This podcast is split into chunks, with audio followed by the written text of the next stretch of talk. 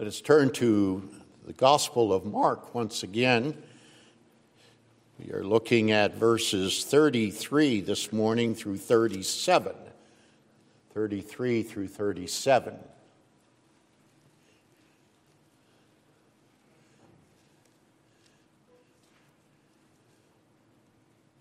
Please give your attention to the holy, infallible Word of God. And they came to Capernaum, and when he was in the house, he asked them, What were you discussing on the way? But they kept silent, for on the way they had argued with one another about who was the greatest. And he sat down and called the twelve, and he said to them, If anyone would be first, he must be last of all and a servant of all. And he took a child and put him in the midst of them. And taking him in his arms, he said to them, Whoever receives one such child in my name receives me, and whoever receives me receives not me, but him who sent me. Let's pray.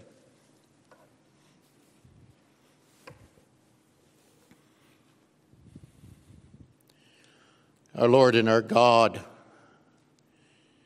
we ask, O oh Lord, that our hearts would be filled with the humility of Christ through thy Spirit.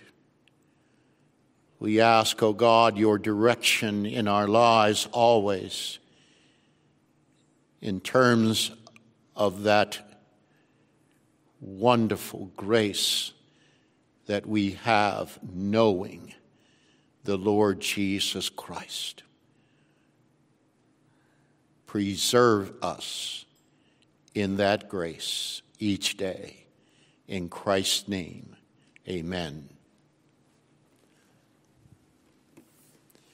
Perhaps some of us here this morning can remember the flamboyant and humorous character of the arrogant and prideful personality of Muhammad Ali, shouting before the world these words I am the greatest. Oh, the desire to be the greatest, the best in the world or in one's vocation, or in one's sport, or maybe even in one's family. In terms of my own vices, who is the greatest football, baseball, and basketball player of all time? Perhaps for some of you, who is the greatest composer of music of all time, the greatest contemporary singing group, the greatest writer, the greatest film, the greatest president of all time. I am sure that these are a few areas that we could have some interesting debates about even in our own congregation. Perhaps even next week at the fellowship dinner, you at your table can get into a discussion about, one of these things. Our human nature of being the best and the greatest is seductive to the human soul. It can receive passionate acceleration with our own mouths. Well, is it a surprise to our human nature to find this morning that the disciples are arguing about who is the greatest among Jesus' own disciples? No. Perhaps as you follow the flow of Mark's gospel, we may be thinking, Peter, Peter, as the greatest. After all, he is the one who first confessed that Jesus is the Christ, the Messiah. But wait, that doesn't seem to work, does it? Because Christ has to rebuke Peter for Peter's own rebuke of our Lord about the path to his death and his resurrection. Get behind me, Satan.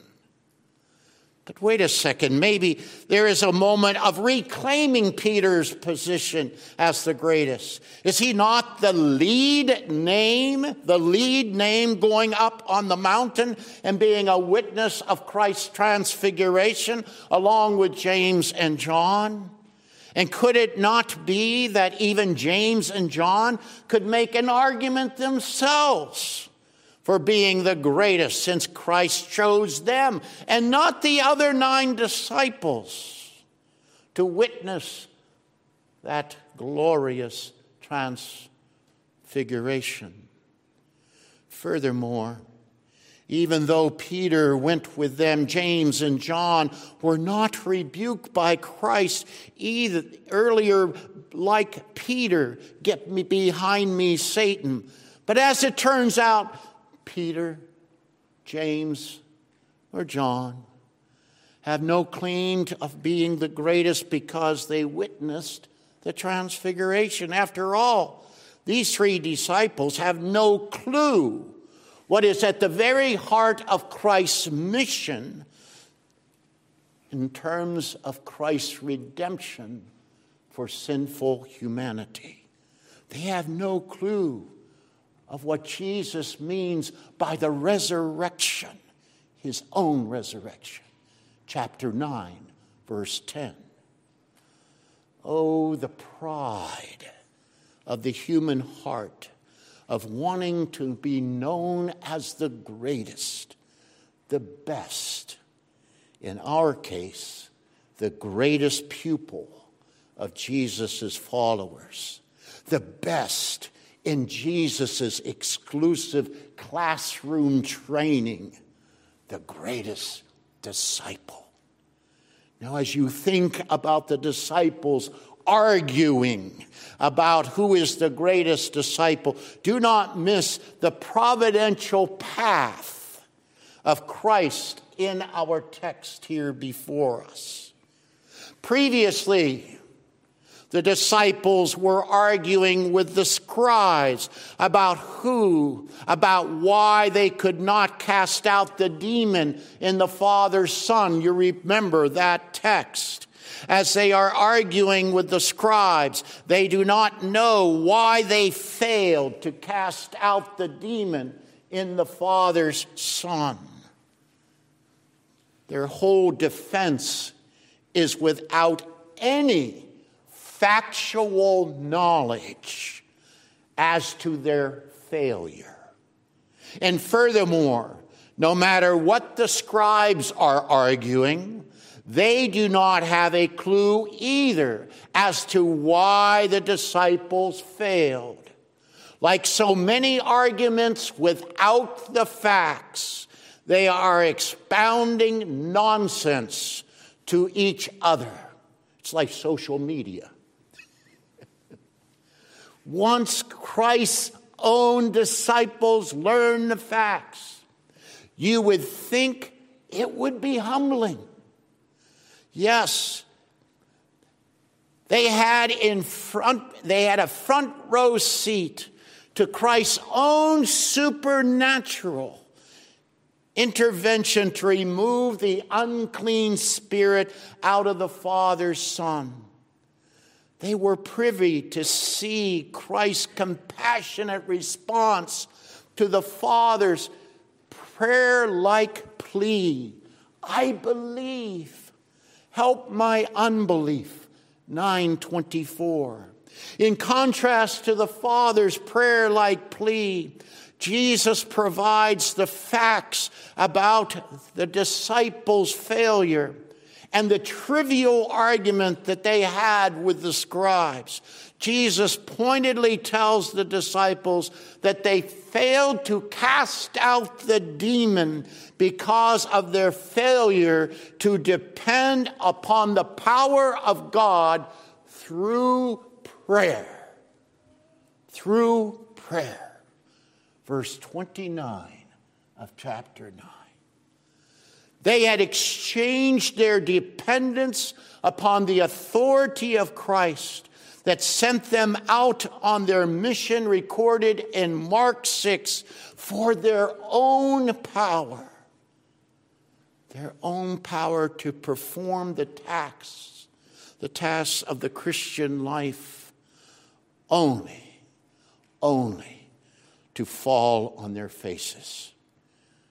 Well, will godly humility invade the hearts of the disciples in view of Christ's supernatural act of defeating an ally of Satan through the humble prayer of the Father's Son. Well, let's see if humility has sunk into the hearts of the disciples. Let us proceed in the narrative to grasp the context of Jesus's of the disciples' argument about who is the greatest. Jesus and the disciples have passed through Galilee, keeping silent about their movement. Jesus teaches them alone about the destiny that lies before him. Chapter 9, verse 31 as we read that the disciples failed to understand what Jesus was talking about concerning his destiny to Jerusalem, we read that they were afraid to ask Jesus what it all means. Verse 32 of chapter 9.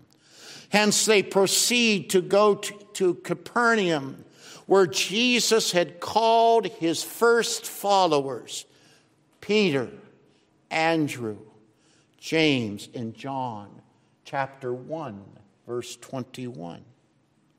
Most likely, they are back in the house of Peter and Andrew, chapter 1, verse 29. It is as if Jesus is starting his companionship with his disciples all over again. This time, all 12 disciples are present.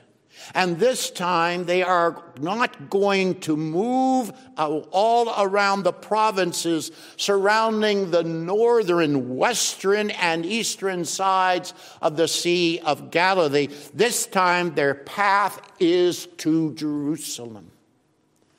And the final consummation of Christ's earthly ministry and mission.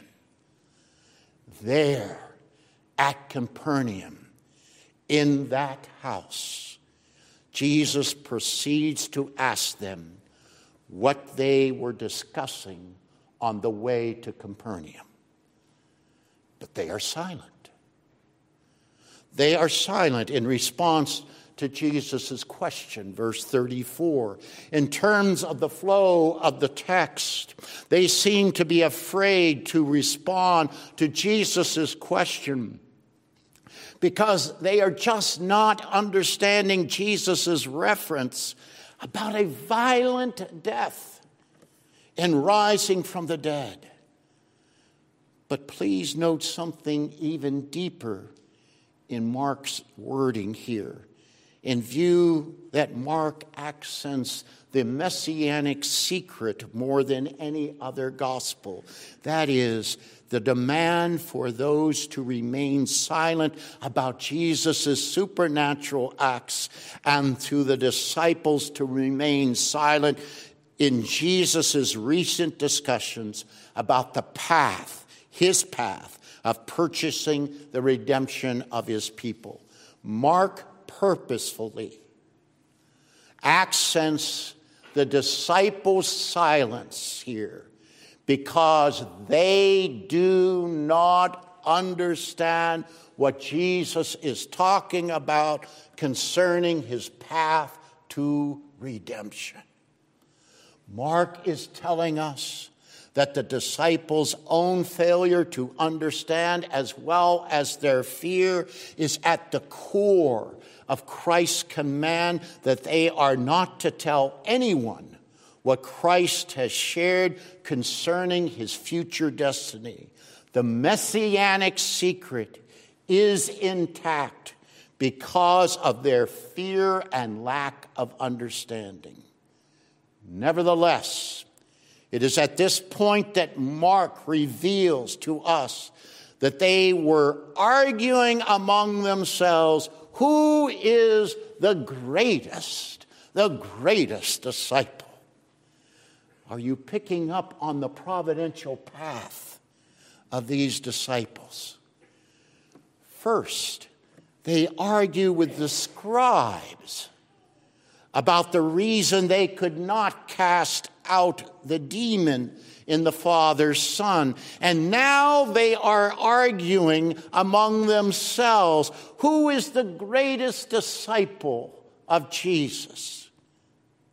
They go from a defensive argument to justify their own failure to aggressively arguing about their own individual self assertive status before Jesus.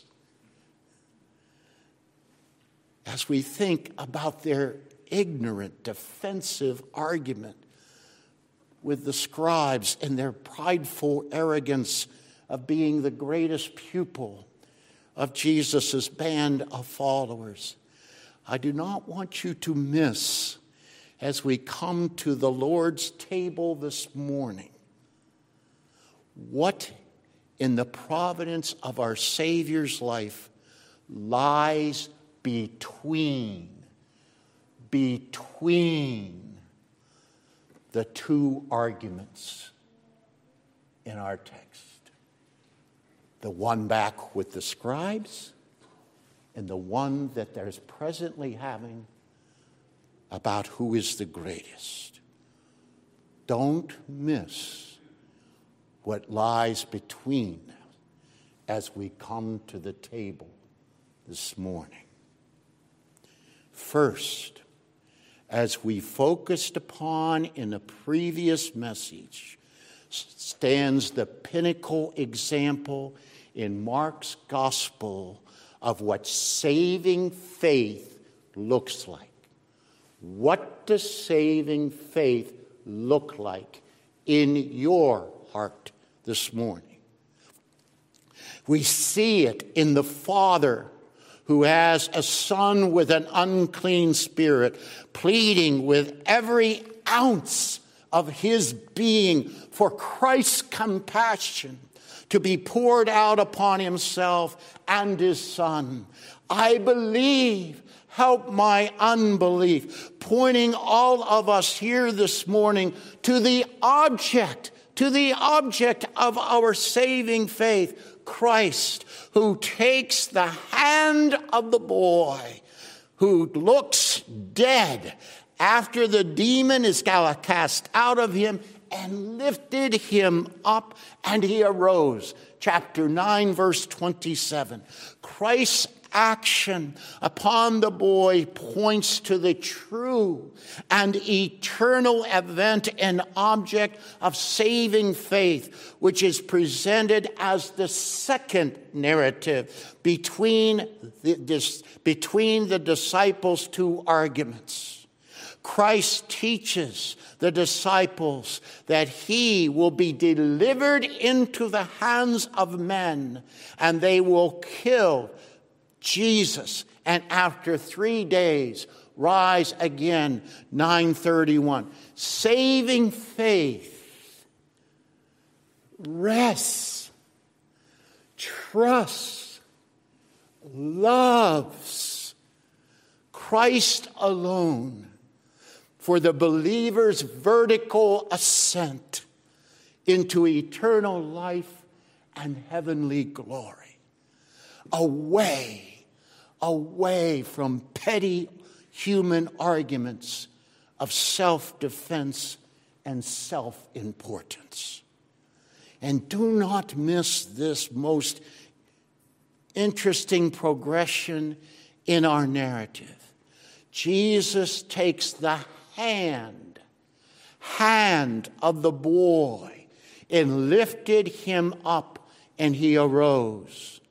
This is the power and the authority that Jesus has within himself for those to whom he pours out his compassion and love. He does this with his hand of mercy and grace upon this young boy who is experiencing all the effects of the fall within his own body.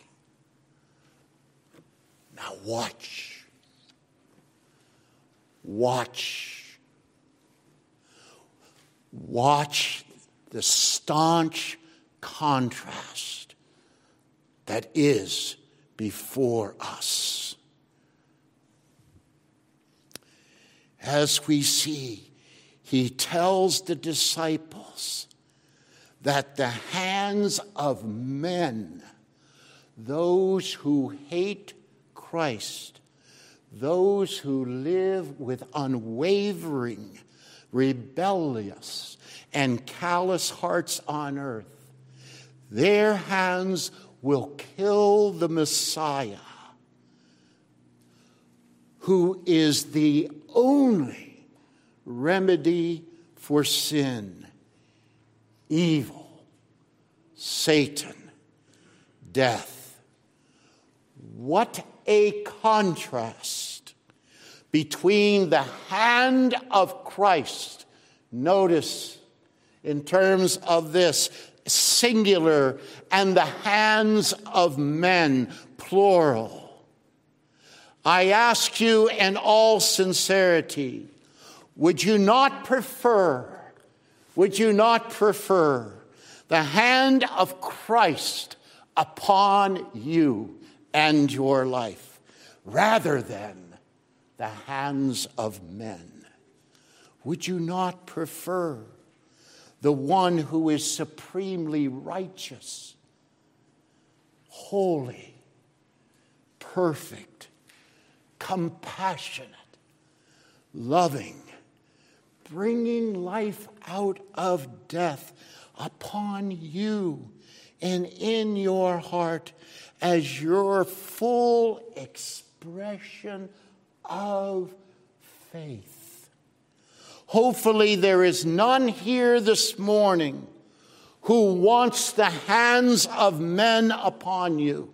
That is a world that is committed to the utterly sinful lifestyle of ungodliness, flawed in every way, uncaring, hateful, seizing life only to bring death. Just look at the culture around you. Congregation. As we noted in a previous message, the disciples' futile arguments point to their present existence in our text today.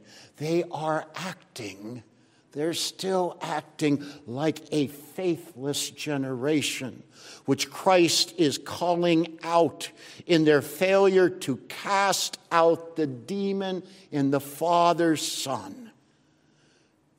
Do you remember the text of transition from the first part of, Mark's gospel to the second part of Mark's gospel? Jesus healing of the blind man at Bethsaida in chapter 8, verses 22 through 25. Remember, Jesus took him by the hand and led him out of the village, put his spit on his eyes and laid his hands on him. 823. If you recall, Jesus laid his hands on him twice, not once, twice, in order for him to see clearly. We pointed out that in this miracle, Jesus was mapping out the path of the disciples, coming to a complete understanding of the identity and his saving work of redemption for his people. Do you see it? The disciples are wandering around right now in the terms of where our text is right now, they're wandering around with blurry eyesight blurry eyesight. Like Jesus' first touch of the blind man, they are still counted as part of the faithless generation.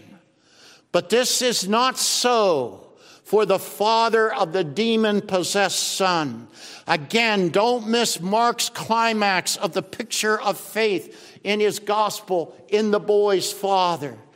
He is a picture he is a picture from a faith being blurry to a faith being fixed upon the object of the assurance of eternal faith, being able to see clearly. It is all there. Please listen, congregation. I believe, he says in his prayerful plea. I believe put in brackets there. His faith is blurry. His faith is blurry. Help my unbelief, the need for clear and fixed faith upon Jesus Christ.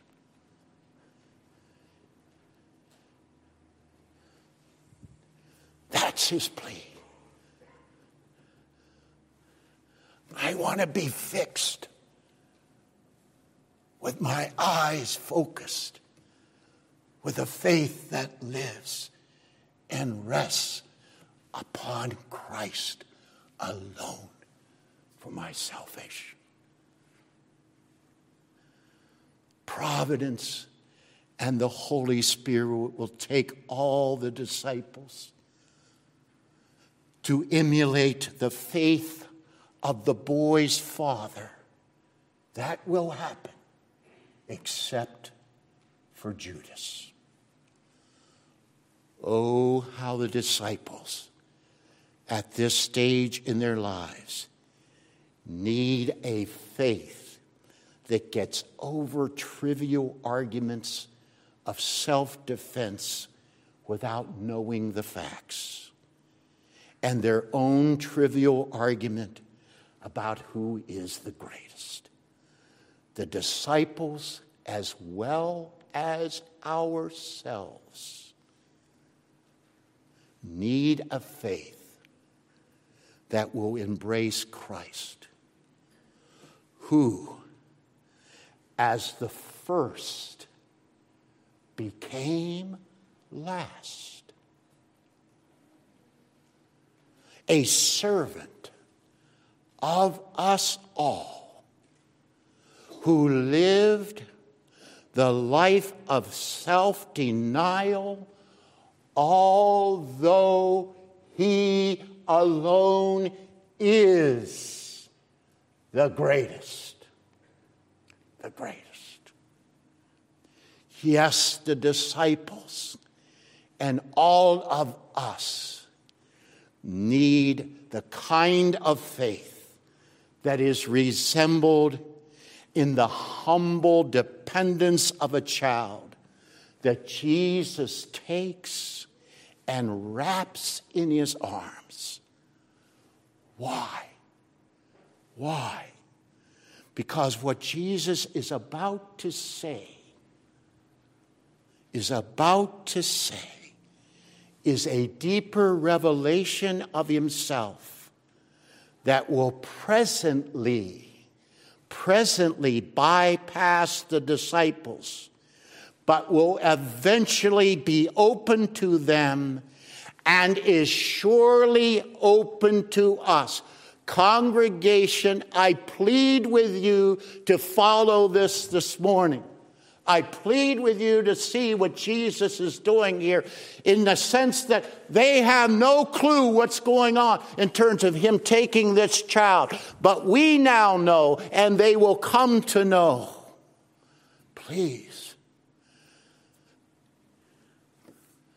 Whoever receives one such child in my name receives me. Accent that. Receives me. And whoever receives me receives not me, but him who sent me. Verse 37. You must see these words of Christ in 937 with your eyes of faith fastened on Revelation 12:5. That's not in your notes. I spent the morning doing this. Connection.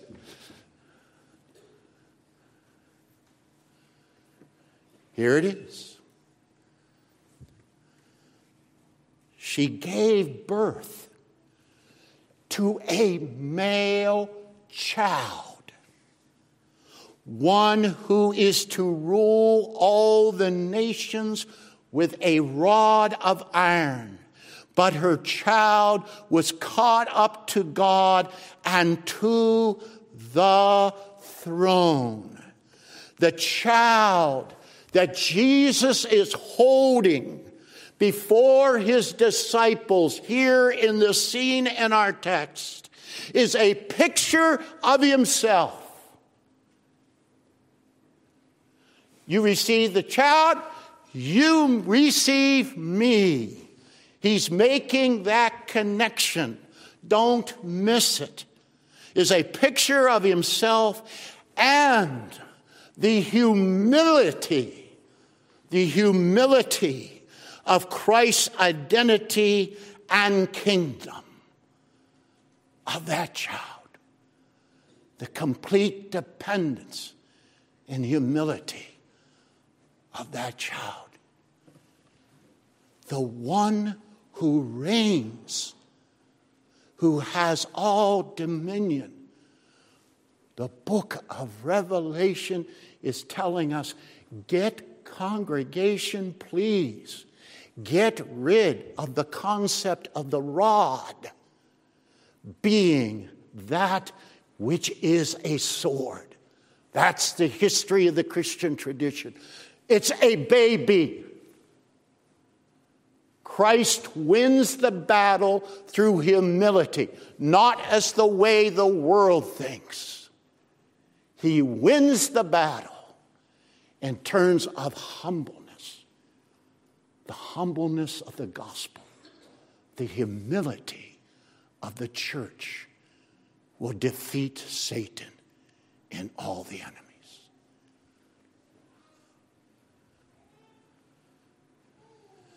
I can't say it any clearer than Revelation 12:5. Christ can't say it any clearer than connecting that child in terms of his own identity. They miss it, they don't understand it. But that's not unusual in terms of where they are. But in finality, let me ask you this morning as we come to the table So, are the hands and arms of Christ upon you in your life? Is that the hands you want upon your life? Or are you being governed by his enemy, the hands of men.